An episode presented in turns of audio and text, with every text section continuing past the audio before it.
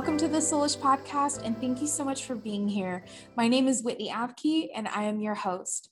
On the Soulish Podcast, we're exploring our souls so that we can deeply connect with ourselves and others. And it's my greatest privilege to share with you guys my experiences and thoughts, as well as bring on guests like the one today, who's super special, um, that help us to understand different things, different modalities, different services, different worldviews, different perspectives. Um, I really tried to bring in thought leaders and truth seekers and people that have a heart for people because I feel like that ultimately is the prerequisite to anyone sharing anything with anyone is do you care about people? Do you care about how you affect people? Do you care how this impacts lives? And Christine has the best heart. I had been looking for a Vedic astrologer for many years. I knew a little bit about Western astrology from Sarah James Carter, but I knew that there was another type of astrology, and I really wanted to discover what that was. And I was introduced to Christine Rodriguez from Sarah James Carter. And so I hopped on her podcast immediately and started devouring everything. She has an amazing podcast, Astrology Now underscore podcast. It's on all platforms. And so that is a huge resource, as well as this podcast where we talk about the history of Vedic astrology and how it's best used. And we didn't talk a whole lot about the differences between Western astrology and Vedic astrology for the reason that when we usually compare, it's really hard to not be thinking about, well, which one is better? And she's not about that, and neither am I. And so that's why we don't talk a whole lot about the differences between Western and Vedic astrology because we really just wanted to talk about Vedic astrology and what is it and how is it used and how does it work. And it's so fascinating. And there's so much more information on Vedic astrology than just this episode. But if you're new to astrology in general, this is a great intro. This will give you a great idea of what Vedic astrology is and Christine is not only a Vedic astrologer, but she's a social worker, she's a yoga teacher. She works with individuals short term and long term to utilize their birth, uh, natal birth chart as a compass to work through their roadblocks and utilizing like their inherent strengths, which she's really good at pulling out. And you can go on her website at innerknowing.yoga, or you can find her on Instagram at astrology now underscore podcast. You can also email her at astrology now podcast at gmail.com. And she has such a great heart for people. She is such a good teacher. And so I'm really excited for you guys to listen to this episode and learn all about Vedic astrology and to meet Christine because she has a Patreon account that you can go and support her as well as get way more deeper into it. And I am a patron. And I love the weekly updates. It's really helpful to know what's coming up and what's going on and why. And she is so great at developing that and creating it and then producing it and teaching it. And she's just world class. So I'm so excited, feel like it's such an honor and privilege to have her as a guest. And I know that you guys are going to enjoy it. So I will let you guys listen to our episode. Enjoy um, definitely follow Christine. And we will be doing an Instagram live this week as well. And if you're happening on this podcast after the fact, don't worry. The Instagram live will be on the Soulish Podcast Instagram forever. So you can go and listen to it after you listen to this episode. So, love you guys. Hope you enjoy it. Christine, it's so good to have you on the Soulish podcast. Finally, I've been waiting for this moment. Thank you so much. I feel so honored to be here, and you just exude warmth and grace and positivity. And I just, I always love talking to you, and I just feel really, really grateful to be on your podcast. Thank you so much for having me. Oh, thank you, Christine. I could say the same thing about you. You're just awesome. And you are like my Vedic astrology guru, if I can say that. Um, I go to you for all things Vedic astrology. And it's, as you know, like I'm I'm new to astrology, period. So um, Sarah was kind of my go-to for Western astrology. And she came on the podcast earlier this year and kind of gave us a 2021 Western astrology of all the things that are going to be happening in this year. And um, then I discovered you actually through her. And I was like, hold on, there's like a whole nother, there's a whole nother side. There's there, there's more. there's Vedic astrology. I knew nothing about this. so I started listening to your podcast and learning so much. And I just thought it'd be really cool to talk about the history of Vedic astrology um, so that we can understand um, as the Soulish community what is Vedic astrology um, and maybe even the differences between Western and Vedic. But I know that both have so much value and both are such a great tool for us to get to know ourselves and get connected with who we are and the energies around our lives. And I think it's it's been one of the most eye-opening experiences to just understand even more about my sun sign, my moon, my rising, and I know in Vedic astrology, there's even so much more, um, like north nodes and south nodes of the moon, which is, I think, Rahu and Ketu. Um, mm-hmm. So we can talk about that too. And so I'm just really excited to dive in. oh, I appreciate that. And I appreciate such generous words. I'm definitely not a guru, I'm still definitely a student. um, and and I, I, feel really humble to be able to offer you information on Vedic astrology. So thank you so much. I, I'm really grateful that whatever work I'm putting out in the world has been helpful and supportive. I really appreciate that. Oh, it's a big deal. Yeah. And I love your teaching style as well because you really do such an amazing job at breaking things down mm-hmm. and applying it to our lives. And that's maybe my favorite part about your podcast is you bring it back home.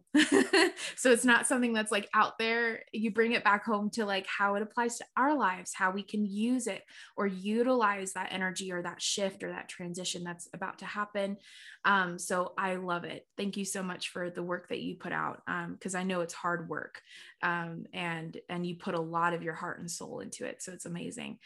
Um, let's get into the history of Vedic astrology because I actually don't know very much. And I would love for you to just kind of give us an understanding of like the birth of Vedic astrology. And I don't know if there's a difference between sidereal because I know you mentioned that in your podcast almost every time you say this is the sidereal Vedic astrology. um, so I didn't know if there was another version of Vedic astrology. Yeah. Well, and so, yeah, I mean, these are all really good questions. And Vedic astrology is a method of astrology, as is Western astrology. And the tropical zodiac is a measurement of the zodiac system that they're using, as is sidereal. So you will find people who are using the Vedic system with the tropical um, zodiac or the or the tropical system as well. Um, so it'll be Vedic astrology with the tropical signs. Okay, and then you'll have God. Vedic astrologers with the sidereal signs. So it's it's a different method of assessing the chart, like Vedic and Western. And then the tropical and sidereal is like the measurement that you're using to assess the zodiac. if that Got makes it. sense. Does yeah. Western also use tropical versus sidereal and we just didn't know it? Or you know, they have I believe that there are um, people who use the Western method with the sidereal okay. system.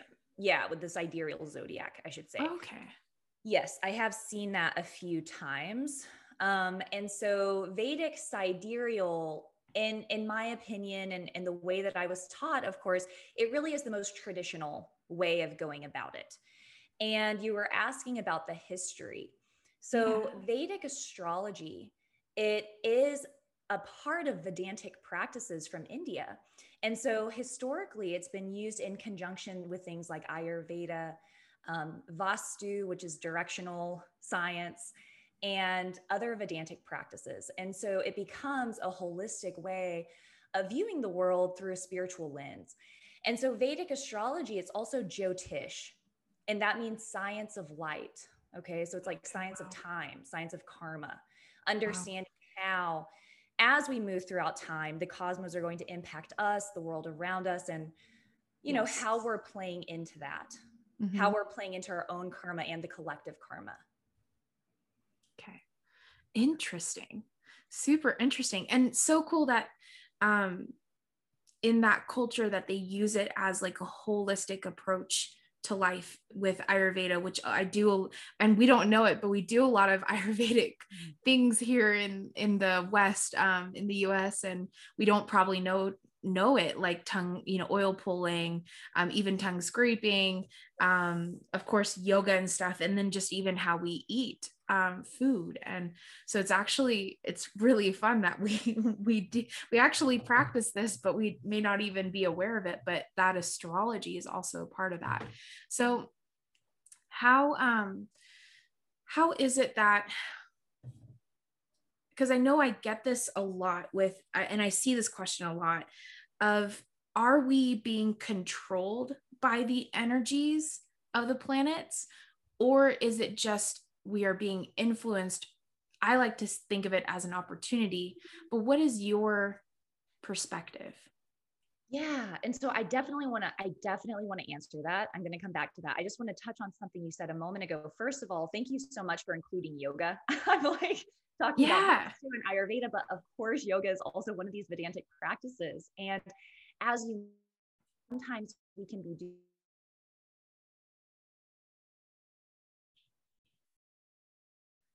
Oh no, I lost you. Uh oh. Are you there? Can ah. you not hear me? no, you totally froze. I don't know if I froze on my end. Oh, you did, yeah. I did. Okay. Well, I, I probably froze too. Yeah. But um, what was the last thing that you heard me say? The last thing you said was, well, first of all, thank you so much for mentioning yoga. And as soon as you said that, then it went out. okay. okay. I can pick back up. Okay. Um, so thank you so much for mentioning yoga.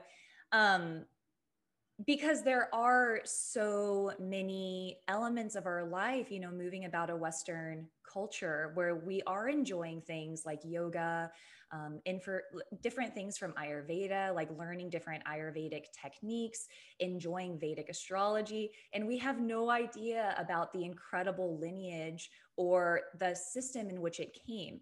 And I think that that's mm-hmm. why it's so important to really understand what it is you're practicing and where it came from and the yes. culture that it came from. Yes. Um, and so I really do like to make that known that Vedic astrology is an Eastern study. You know, Jyotish mm-hmm. is a mm-hmm. name for it. It's also Hindu astrology. And so it's really important to understand where it came from and where it originated and what it was used for and in conjunction with. So thank you so much for adding that. Um, and then to answer your question about whether or not the stars are controlling us, that's such a good question. I'm sure you get it a lot. Yeah. And when I first started studying astrology, you know, I mean, like I started studying astrology when I was like really, really young because my mom was also wow. into astrology. And then I got into Vedic so cool. astrology. Yeah. I think that I, I, hear that a lot. People are like, yeah, my parents were into it or or whatever. So, but so she introduced me to it, got really into it, found Vedic astrology when I was 19 or 20 and I, I, had my teacher and that's when everything became full force okay?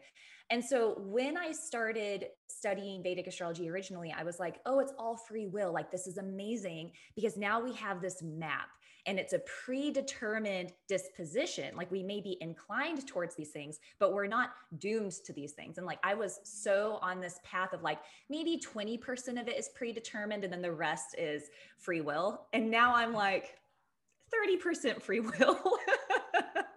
yeah. Because, and I think that we have so much more power and autonomy than we think we do. It's just the way that we perceive it and the way that we frame it. Because so much around this idea of spirituality and awareness is actually releasing control of external circumstances and being okay no matter what happens. That's yes. the idea. Okay. So, yeah, these things in our life may occur there may be things that come up and we're not really going to have a whole lot of say on whether or not those things happen but we do have control over how we respond to them if we maintain our practices if we maintain you know clarity being calm compassionate yeah. there's this idea of sattva which is being harmonious being pure being calm you know so constantly working to live a sattvic or a, a pure life which you've heard my podcast i I know that some people hear the word yeah. pure and they're like, but know. yeah, I actually commented on that because being from a Christian background, you know, it's like be pure, be holy. And right. I loved your definition of purity. I loved it. Yeah. yeah living from the heart, living um, from a space of sincerity and, and generosity and servitude, I think. That's my opinion, of course, you know. But um So I don't necessarily think that the planets are controlling us, but I do think that the planets, because it is the science of light, it's the science of time, we're determining what are the planets going to do? What is going to be their course of action? So, with that being the basis of the science, the planets are going to be determining external circumstance and worldly circumstance. Yeah. Right. But then again, our control comes in when it's how we respond, how we react. And as you were mentioning beautifully at the beginning of the podcast, this is a way, this is a method of self discovery. This is a method of understanding ourselves. So, yeah, we can look at a chart and it's like, okay, you've got relationship karma whatever it is, you've got relationship karma. And by someone understanding that, reading up on what it means for them and their tendencies, it can bring awareness to the fact that I can be yes. selfish, I can yeah. be impatient, I can be yeah. critical. And then you actively work not to be that way. So yes. it can work in that regard. Like if you can develop that self awareness, you can do so much to liberate yourself, but it takes work. So good. So that's was that did that answer the question? Oh yeah. oh yeah. that was so good. I love it.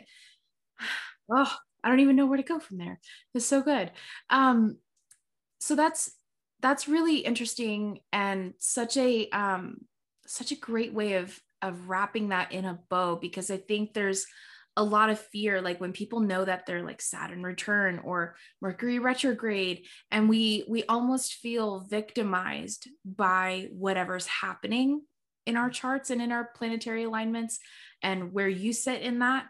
And so i love that you have more of an empowering approach and that you can understand and, and actually utilize when you awaken to the understanding of what this means for you you can actually utilize that as you going deeper and learning more about yourself and addressing maybe things that you need to address, even if it's things you need to let go of or things you need to heal from.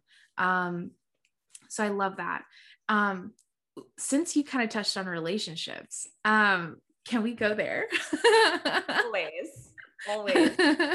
um, is it possible to see in someone's chart whether or not they're going to have multiple like partners or lovers or if they're going to have and I know we typically do but but is it do you ever see where it's like the stars align for this one moment in someone's life when they're going to meet the love of their life versus someone who's going to have multiple partners multiple lovers? Not that either one is better than the other but i just wondered if you can like see that in the chart.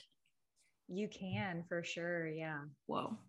Yeah you can so see- oh go ahead Oh no, I was just going to ask on that, but go go ahead. well, you can see, I mean, it's always a variety because you can see people who are going to be incredibly monogamous. They're going to have one person, you know, you can pretty much estimate when they're going to meet that person, they're going to stay with them for a long time. And then you'll see people who want to be monogamous, but then they have a tendency to burn out their relationships and move through them very quickly. And then you have people who don't want to be monogamous and have a blast not being monogamous. And that's just the way that they are. Yeah. so yeah. that's see, so cool. Yeah. You can see different variations of that. Yeah. That's awesome. Mm-hmm. Um, so what are some like major ah, major i feel like that's not a great word what are some really big indicators there you go that's better big indicators of um if somebody really needs healing or has like relationship karma, baggage, whatever you want to call it, just they need to heal or learn um, from past lives. What's how do you see that in a chart? What's the indicator for that or indicators?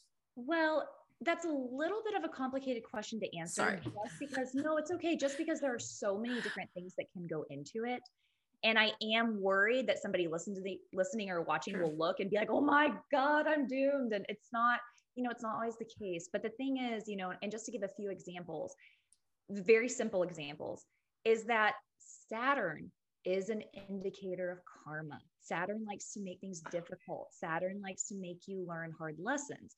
So if saturn is in the seventh house of relationships there's going to be some lessons to learn around relationships. It might feel a little stagnant, but that's it's wonderful to know that because if you're having restrictions with relationship or delays with relationship, it's okay to be patient and it's also really good to get into um, some type of therapy for yourself and working out any type of trauma or negative experiences you've had to help prepare you for a long lasting relationship because Saturn delays things, but it doesn't deny things. so good to know. know that this might be some karma and it's something that you're going to be working through. But then there's also the nodes of Rahu and Ketu, which are the karmic nodes of the moon. Okay. So if Rahu or Ketu are in your seventh house, there's going, there's some link to karma there. It's not necessarily bad. It doesn't necessarily mean you're never going to get married. I've known so many people with Rahu, Ketu, and Saturn in the seventh, and they get married and live happy lives. It's just an indicator that there is going to be some karmic lesson there for you to learn through intimacy and through partnership. Which is probably what is meant for you as a catalyst, right, to your healing and to your journey. It doesn't mean that you won't have a relationship um, or relationships. Just means that you have lessons to learn in that area of life right? Of course. Yeah and that's what it's all about is it's like what lessons are you intended to move through in this life to propel your soul forward? Mm-hmm. it's set up for you. It's set up for you to learn these lessons and to evolve on a spiritual level. And mm-hmm. i'm not saying it doesn't suck. Like you're allowed to feel like it sucks. You're allowed to feel like it hurts. You know some people have things in their chart where it is horrible experiences. And i don't want to sit yeah. there and be like oh well it's just part of the path it's right. just something that is set up and integrated into the chart you know wow mm-hmm. I love how you say things. You explain things so well. um, and I think, yeah, it is an important point so that people don't feel like there isn't one way for one everybody like it varies right and it's so unique um, per person um, is it is it often that you see the same exact planetary alignments for two people. Is that common? Mm, you mean like two identical charts? Yeah. So this first of all i'll see charts that are incredibly similar just like out and about you know like throughout my time studying astrology. But then this becomes an, an issue with twins right because they are going to have very very very similar charts but in vedic astrology we have what's called the divisional chart or the vargas and so this allows us to look even deeper into various areas of your life. And even with twins, you will have different Vargas and different divisional charts that will make their lives different. So wow. you'll never it, you'll never find anyone with the same chart and then also set of divisional chart or Vargas. Wow, that's so cool. Yeah. So we really are all unique, including our planetary alignments. I feel so special now. you are. No, thank you. so are you. um, so cool. So um what are some what are some of your recommendations as far as um us getting to know like discovering our purpose? How can we use um, Vedic sidereal astrology to um, to help us find our purpose. Because I know that that's a big deal for people when they they just don't want to exist. They want to flourish. They want to find meaning to their life and like a deeper resonance with who they are and and with the people around them. And how how do we discover that in our chart? Wow. Yeah and I think that it can go back to what we were discussing earlier in that with so many of these different tools, rather it be astrology or the Enneagram or human design or mm-hmm. whatever, mm-hmm. is it is a tool of self-discovery. Yeah. And something that's so beautiful is that upon personal introspection, we can discover things about ourselves and notice things about ourselves, but we may not necessarily have language for it. And mm-hmm. so when we look at Vedic astrology, what we're doing is we're giving a deeper level of insight and also a name to kind of assign these different various like these various aspects of our life.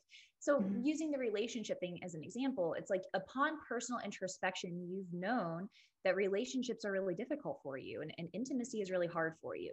And then we look at a at your birth chart and it's like, oh, well, you know, Saturn's in the seventh house and it's got these other aspects, and it looks like that you've got some relationship problems. So there's already just one level of validation, like, okay, there's there are some relationship issues. But then yeah. let's take it a step further. What's your mindset?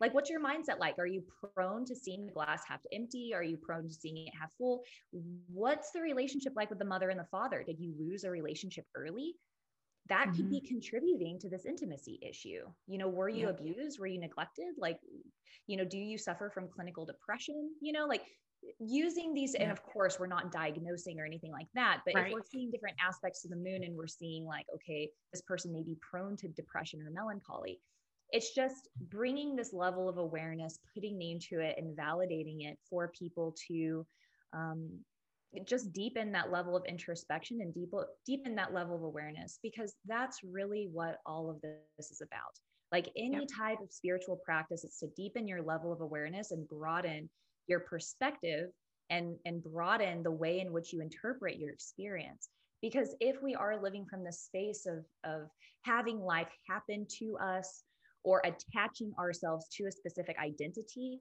attaching ourselves to a specific role in life any of those attachments any of those ways of identification it's setting ourselves up for suffering because none of those things are permanent and so, what we're trying to do is we're trying to look at things, have a better understanding of ourselves, and then take a few steps back so that we are no longer subject to those things. Does that make sense? Total sense. Yes. It's a holistic approach. It's not just a one one thing and then that's it. Um, we have so many variances and and contributors to why we feel the way we feel, why we've made the decisions that we've made and all of that. And so, yeah, but basically Vedic astrology is one way of looking at it and maybe understanding in a deeper sense or having that confirmation of like yeah you are in this season of learning or growth or dealing with hard stuff. And so this is this is your season for that. Take it by the horns. Instead of feeling victimized by it use it to your advantage and to propel you forward into your healing and to your discovery whatever that is yeah and to know when it's over like that too. It's really nice too. Like, yeah, I love that. Really bad dasha. You've got it for a year. Here's some remedial measures. Because in Vedic astrology, there's a remedial measure for everything. And so oh, that's, okay. that's what's so beautiful about it. It's like, okay, so you've got this tough time period coming up. The astrologer isn't just going to leave you with like, good luck. It's hard, Have fun. It's like, all right, here are the gemstones that you can use. Here are the mantras that you can do. Here's a yagya or um, it's a it's a ceremony that you do or have done for you by by priests um, there, there's a series of remedial me- remedial measures that can take place to help mitigate that negative effect and, oh, okay. and this is why it's so important though to understand that Vedic astrology is a part of this system, right? Of, of mantra. It's a, it's a Vedantic practice, you know? and yeah. so it um it's it's very traditional there's a lot of really beautiful facets of it and again there's there's a remedial measure for everything and i love that and my first teacher matab and i believe that he is correct on this through my experience so far he i met him here in austin he was my first vedic astrology teacher and he is he's also a yoga teacher and a kundalini yoga teacher and he would always say mm. Christine because i used to seriously have anxiety about everything, everything. And so I'd look at my chart, freak out, and email him, and he'd be like, Christine, just practice, do your practice, relax and practice. And something that he said to me once was that sadhana can change everything. And sadhana is having a hmm. fixed practice that you do every day. And so mm. there's this hmm. idea that you can change your karma through your action, through your deeds, and also through your sadhana and through your spiritual practice. So there is, a, I just wanted to mention that connection for those who might have, you know, anxiety about things is just, um, there's a lot to be said about staying consistent with spiritual practice that can mitigate a lot of negative impact. Yep. Yeah. Wow. Cause I look at you now and I would never think you would ever struggle with anxiety. You're the most like calm, collected, like individual I've ever met. even in our like in our group calls with our our friend group yeah. and you're you're the one keeping everybody straight and narrow and calm and collected and like bring us back to the point focus wow. i really really that's that's such a generous compliment and it's funny because what gives me that ability to be structured is the same configuration in my chart that does give me anxiety so it's funny wow double-edged sword but I, I i don't you know the anxiety it's it's not I'm not emailing people about it in the middle of the night in all caps. that time, that time has sailed. I love it. I I can see myself doing the same thing. So it happens. It happens. I don't want anyone to be hearing this and feel bad about it. It's completely reasonable to feel frightened or scared or anxiety. It happens to the best of us. It's okay. Yep. Yeah, I can totally see myself doing that. Like, oh my God. I think I was even doing that before I moved from California to Colorado. Um, it was said that around, and I think you even mentioned it in one of your podcasts, like if you're going to be traveling mid March, don't do it. Don't travel. and I was like, well, shit, I'm supposed to, I'm supposed to drive to Colorado like right around at that time. Yep. Shit. And so I was like, okay, well, I'm just going to do it. I mean, hopefully I'm not like aligning with any like negative energies. Although I, I did face like a really strong random storm in California, which never happens. And it was even hailing. So I was like gripping the steering wheel. My, my fingers were swollen the next morning and so sore. And I didn't realize like I had been gripping so hard, but then I also had been driving for like 10 hours after that. So I was like, oh, my hands are so sore. Yeah. But it was like hail and torrential downpour and wind. And it was like, this is like a Texas storm. Oh God. I'm so driving through. Safe. Yeah, yeah, yeah. I have yeah. a really awesome safe car. So it's right. all four wheel drive, thank God. So Ooh. feel so blessed to have it. Wow. Um, but so around that, like when we when you also give those indicators in your podcast and when we see that coming up in the astrology how do we how do we decipher discern uh, for us what that means? Because for me i knew i'm well i'm leaving. Like i don't have a choice. I, I have to travel in this time. And i believe i'm protected and divinely guided and all of that. But how do we determine that for us? Does that mean that we don't book that getaway trip or something like that like what is that supposed to be for us in our life or help us with right yeah no very super nice question and so, you know, because I'm talking to so many people and I can't see their charts, right? That's right. why I'm like, listen, if you can avoid it, don't do it. Because right. I don't know. I, I can't see everybody's chart and I'd rather them be safe, right? Right. But the people who would be impacted by it most would be those who are having the Mars and Rahu conjunction in a more malefic house, you know, in one of these houses that does produce accidents, like the sixth house, or maybe the eighth house, or the 12th house, you know, foreign travel, foreign lands. So there are different areas that you would want to look at where it might be a little bit more malefic. But the thing with Vedic astrology is that we're looking at transits. And in addition to transits, we also look at the dasha system. And something in order for an event to occur it has to be reiterated between the transits and the dasha system because that dasha system is going to activate the transiting planets or the planet in your birth chart. So there's a lot that goes into it to really figure out and pinpoint which one of us is going to get into an accident you know?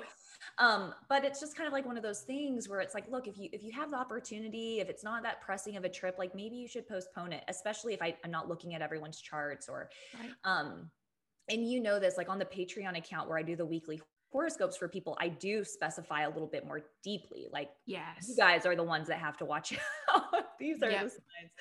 So you know when i have the opportunity i try to get a little bit more specific um yeah but you know for for those of you all who are listening who want to look at that yourself it does take quite a bit of skill to be able to learn how to predict that type of thing Mm-hmm. That's why we need you. and all of the other amazing astrologers. Yes, there you go. Let's yeah. let's bring them all in, but really we're talking about you.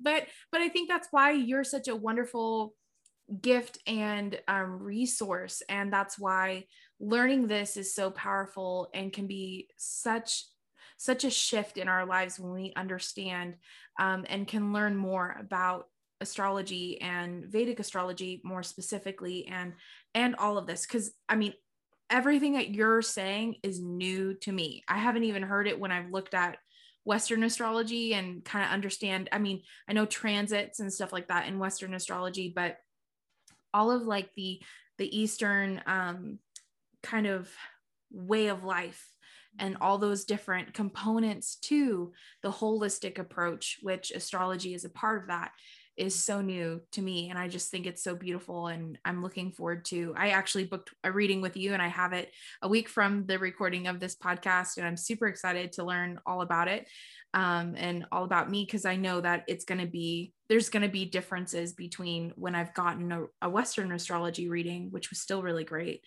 um, but i think that there's there's just a different it's just a different way of viewing it and using this tool which is really cool yeah. um, I wanted to ask you about transits. So, transits are specifically when planets are either kind of passing each other, coming close to each other. I, have heard like squaring um, or conjunction, like we had the great conjunction happen in December.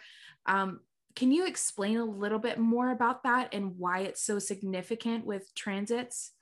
Yeah, of course. Yeah. Um, beautiful. So, you know, so transit, so when we're looking at transits, we're looking at how the current astrological weather is going to impact us individually and the world at large. And mm-hmm. so, by observing transits, what we're doing is we are observing the movement of the planets, what sign they're in, what other planets they're conjoined with, if they're retrograding, what the spatial relationship is, as you were saying, you know, is it, mm-hmm. are they three signs apart? Are they five signs apart? And which would be you know like a sextile or a trine and that's that's actually western terminology you know because okay. vedic system the and i mean that's completely fine i um i studied under someone who is like a neo vedic astrologer so they also use trines and squares and sextiles and all of that so i oh, understand oh, cool. that language but the the traditional vedic astrology has traditional aspects that they use um so i just wanted to throw that out there I, I, I use them all. Any any bit of information I get, I'll, I'll use it and see if it works. but um, yes. um, anyway, so the spatial relationship uh, between the planets and how that combination or how those influences are going to react. What is it going to do? And when we're looking at our own individual birth chart, the planets that we're looking at are fixed they're never going to move. That's our birth chart. That's our natal birth chart. That's the way that it is. And then we take the sky and we impose it on our birth chart and see how the moving planets are going to affect the areas of our lives and the planetary influences in our lives. So for right now, it's March 27th, 2021. We have Jupiter and Saturn in the sign of Capricorn, the sidereal Capricorn. For people who oh, are wow. listening, sidereal astrology uses the astronomical placement of the planets. So if you were to download a star app and go outside and find Saturn and Jupiter, you'll see that they're astronomically in the sign of Capricorn. Okay. So they're in the sign of Capricorn. We're looking at a birth chart where somebody is a Cancer ascendant. That means that Capricorn is in their seventh house of relationships. So we're going to sit there and be like, okay, so what is Saturn and Jupiter going to do when it's transiting their seventh house? Do you see what I'm saying? It would yes. be a completely different feel if we were looking at a Capricorn ascendant to make it easy, and Jupiter and Saturn were transiting their first house of their self and individuality, which the self and relationships generally work, you know, together. But just using that as an example. And so we can apply it to our own individual birth chart. Um, we have these really significant transits in life, like you were saying, a Saturn return which is if you were born with your Saturn in the sign of Aquarius in your natal birth chart, when Saturn moves through Aquarius in the sky, you know, about 28 years later, you're going to have a Saturn return because Saturn is returning to that point that you were in when you were born. Then we'll have other really significant transits like Sade Sati, which is where Saturn moves over your natal moon. So that's how we use transits in addition to our birth chart. But then we can also look large looking at a birth chart as a guide. It's just like this is the way that the planets are interacting with one another and where they are spatially. So let's figure out how that's going to affect Earth. Um, mm. Um, but it, it's essentially a weather forecast for the planets. Yeah, which is I hope that wasn't a too long-winded, complicated response. Not at all. Not at okay. all, girl. You're so good at explaining and breaking it down. I really, really, really appreciate it. Oh, um, because that makes it more understandable. Does does that mean that for everybody around 28 years old is when our Saturn is returning? And then that, what does that do? Does that cause friction? That's you mentioned earlier. That's like karma, mm-hmm. um, karmic lessons. Is that what ends up happening around 28 years old? Yeah. So, you know, anyone who anyone who's listening to this now, if they're around 28, 29, they're having a Saturn return, you know, it's almost pretty much guaranteed. Just look at your birth chart and see where Saturn is. Um, and so it's a, you know, for our age group, everyone's pretty much experiencing this. And Saturn return, first of all, let's talk about what Saturn does. So Saturn teaches us the hard lessons of life and he teaches us the reality of things. And he's like, well, this is the reality. If you're not willing to step up, I'm going to whip you around a little bit. Mm-hmm. And he'll teach us these lessons during every little phase of our life. Once, you know, wherever Saturn was when we were born, it's going to move into the ninth house, teach us about gurus, teachers, our father, through the 10th house, through career and outward expression and who we are in the outer world, authority, government, through the 11th house, friends, network, circles, great gains. It's going to move all throughout the houses, teaching us various lessons in our life. When it comes back to the point where it was is it's almost like okay here's a coming of age experience. Let's test you and see what you've learned and how you handle it. Yeah 28 was crazy for me. So this yeah. makes total sense. I don't know how old you are. I'm so sorry. I'm just assuming we're the same age. i'm 33 oh turning okay. 34 this year. You yeah. graduated from the saturn return. Yes i would say i did. Oh gosh. But yeah it was a 28 was the year of like shifting, um, dealing with shit. I basically threw everything to the wind and was like, fuck it all. Um, and just like basically just stepped, it was kind of a way of me stepping into my power, stepping into my voice, but it was hard lessons learning and just kind of saying, like the rubber is meeting the road right now and I have to make a decision. And I I fluctuated. It was it was basically forcing me out of the box. Yes. So I rattled around in that box for a while during 28 and then finally like launched out and yeah, here we are. That's it. It'll stir things up to get you to step up.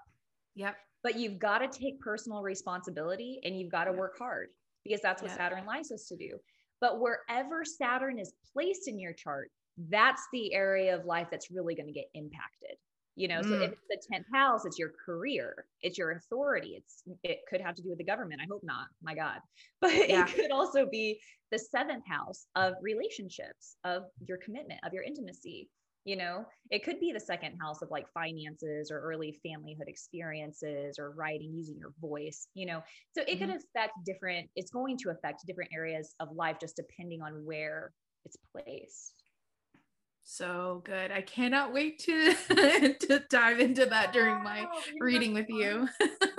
Maybe better understand that season of life. But yeah, man, that's so cool. And I love how you um how you give voice to the planet so that we can hear kind of maybe what it would sound like. Um because I like to think of all of creation, all of everything, including the planets as being being there for my good and benefit. And i know that we can use things for our highest good and benefit but would you say are there any like evil coming to get you planets? Like we usually think of mercury right as the like coming to get you mercury yeah. retrograde. So what what is your perspective on that? So if there was an evil planet i would never say it out loud because i do yeah planets are listening. Saturn, thank you, Saturn. No, but um, I, and I don't. I, I don't truly think that any of the planets are evil. I I do. I love that you noticed that though, because I think that applying personality to the planets helps us understand their effect so much better because their personalities, like their energies. And Mercury, you know, I, I view it as mischievous. It's having fun at mm-hmm. our expense mm-hmm. you know, but the other planets to watch out for that can have effects where you're like, oh man, it's going to be Rahu and Ketu, the karmic nodes of the moon. Mars can also really shake things up. And depending on your rising sign, there are going to be planets that are more or less beneficial. So, for a few of the rising signs, you know, they could have a planet that should be a positive planet, but for them, it's acting as a malefic planet. So it mm. does get a little bit more complex, but but the natural malefics, the planets that are notably malefic according to like traditional texts are going to be Saturn, Rahu, Ketu, Mars, and actually the sun, because the sun can burn things up. If it gets too oh. close to the sun, it'll make it a crisp. So it's also included in the malefic category. Duly noted. I don't want to be yeah. crispy. I don't want to be, yeah. um, so can you talk a little bit about the north and south nodes, which is Rahu and Ketu? Yeah. Um, can you talk a little bit about that? Because I think I understood that, and I don't even want to say it maybe because I, I don't want to confuse anybody, but I understood one is more around purpose, uh, life, and like where you're headed, and one is more about lessons needing to be learned in your life. So it kind of gives you kind of an outline like, here's where you're going, and here's what you really need to learn, let go, heal from. Could you talk a little bit about that? That was beautiful. Yeah. So Rahu and Ketu are going to be expressing forward moving karma and then past karma. Okay. And so Rahu, wherever Rahu is placed in your chart, it's going to be an area of your life that you're kind of forced to pay a lot of attention to. But a lot of the time you want to pay a lot of attention to it. It comes it comes as a natural desire. And with desire, comes obsession. There can be a little bit of a neurotic thought that comes to it, like fear of what if I don't get it? There's like anxiety that comes with it. And so ultimately, Rahu is propelling us forward and helping us in, in fulfilling our karma in this life, the experience we're meant to have but it's also acting as an attacher to the material plane because Rahu gives us material desire. It can also give us material stuff. It can give us money, it can give us wealth, it can give us fame, but all of those things also tend to give us attachment and pride and you know a- acting from a place that's less humble and you know sincere right so we've got to we've got to keep those two things in perspective and not all the time you know i'm not saying no one can balance that but i'm just saying it's it's it, you might be prone to it mm-hmm. and with Ketu, Ketu is the opposite. Ketu can indicate past wounds, like things that we've experienced in the past that were painful. And when I say the past, I mean like past lives. It could also be in our past. Um, Ketu is what we have fulfilled lifetimes before. So wherever Ketu is placed, it's almost like a place of familiarity. Like it comes really easily to us, it comes naturally to us, but it's not going to create that same compulsive feeling that Rahu is going to create. Um, so Ketu is very much more about, okay, you did it, check mark, you, you know, and when we're getting those little check marks, when we're fulfilling certain karmas, it's like, are we getting closer to personal realization, self-realization, I should say. So mm-hmm. Ketu is the liberator it separates us from things. It doesn't give us material desire you know it's like it doesn't really it's not really interested in the material world it's interested in the spiritual world. Mm-hmm. So Ketu is going to be a very very strong indicator of how spiritual someone is how much spiritual insight someone has if their interests are along the lines of spirituality so, I mean, even talking to you, I, I honestly, I haven't looked at your chart yet, which I'm going to do after this, but I can guarantee you, you have a well placed Ketu. Like, of course, you have a hmm. well placed Ketu. so, Ketu is, you know, it's kind of wanting us to steer away from the material and move towards the spiritual realm. Is that helpful? Mm totally helpful yeah and which one is a, the north node and which one is the south yeah. And so uh, Rahu would be the north node in Western and Ketu would be the south node. And okay. maybe you could help me with this. Maybe I'm making an assumption, but in Western astrology, I believe that the south node is seen as like a really malefic influence, maybe? Yes in, yeah. in Vedic astrology, it's not seen that way as mm-hmm. as deeply. It is seen as a malefic influence, but it has a very different meaning than it than the South Node does. So that is something to be mindful yeah. of for people coming from a Western background. Yeah, because it's just it's awesome to see how the different viewpoint is because it's it can be used differently um, in your life. So it's it's really cool. But yeah, I I understand it's more of something definitely more maleficent, but I I could be not accurate. I'm not. I'm very new, not an astrologer, but I think you're right on that. Um, okay. One last thing, I just wanted for people to know because I don't want to take up much more of your time. This has been such a good like download of what is Vedic astrology and just a few of those elements. Um, so thank you so much for taking the time to explain and break it down for us. Um, you mentioned your Patreon, which I think is a huge resource to people, um, as well as your podcast, but your Patreon membership is so much more of a deeper dive and um, so much more specific because you actually give the specific um, readings for each one. I am a Patreon member of yours and um and it's super helpful because especially for like this week in my transition I'm a Cancer sun um I think and Aquarius rising and Pisces moon. To like remember what am I in Vedic?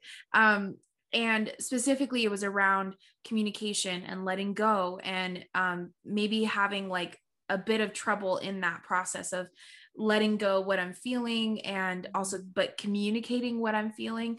And it was super helpful to have that structure um around like hey you're feeling all of this. It's valid but here's how you can just like harness it. And so I really appreciate your podcast as well as your Patreon membership. Um how can people sign up? They go to your link in your bio of your Instagram. Where can people find you well, thank you so much for being for being so kind and so supportive. And I'm also a patron of your I'm also a patron of yours and you release such beautiful amazing content so I'm so grateful that we get to support each other in that way. And um, so, if people are interested, they can go to the link in my bio. That'll take them to my website. If they want to find the Patreon account, they could find it from my website, going to offerings and then become a patron. But they could also go to patreon.com slash astrology now podcast. And of course, if they want to find my podcast, it's Astrology Now, one word, Astrology Now podcast. It can be found on all major platforms. And my website is innerknowing.yoga. And my Instagram is astrology now underscore podcast. And of course, I would love to connect with anyone. It's always so much fun. So thank you for giving me the opportunity to share where people can find me.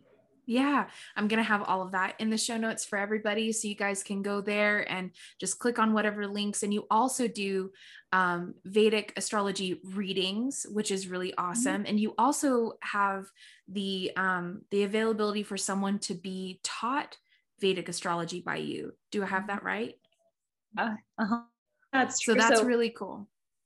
Yeah. And I'll do modules. I'll do like group classes. I just finished one up recently, but then I'll do the one on one mentoring as well, which is always a lot of fun. So if people do want to learn more about Vedic astrology and how to read their chart, it's a, you know, it's a shortcut for sure. Oh, that's so cool. Oh, Awesome. Well, I'll have that also in the show notes for you guys so you can go ahead and book an astrology reading with her. Um, I'm definitely going to be posting about my experience so you guys can see that.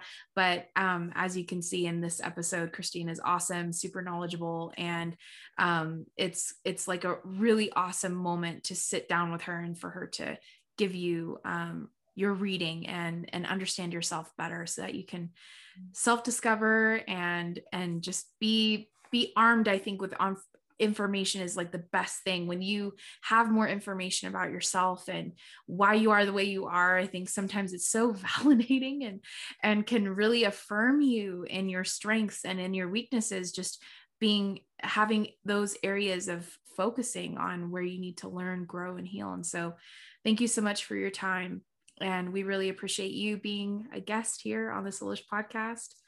Really appreciate you Thank you so much. I so appreciate it too. And, you know, it's like, in order to see good things in other people, they have to exist inside of you. And you are just constantly reflecting such sweet, generous, kind, sincere words of people. And I'm just so grateful to have whatever goodness in me reflected. So thank you so much for seeing that.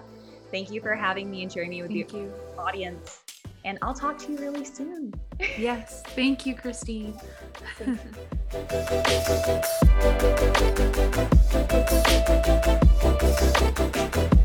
you.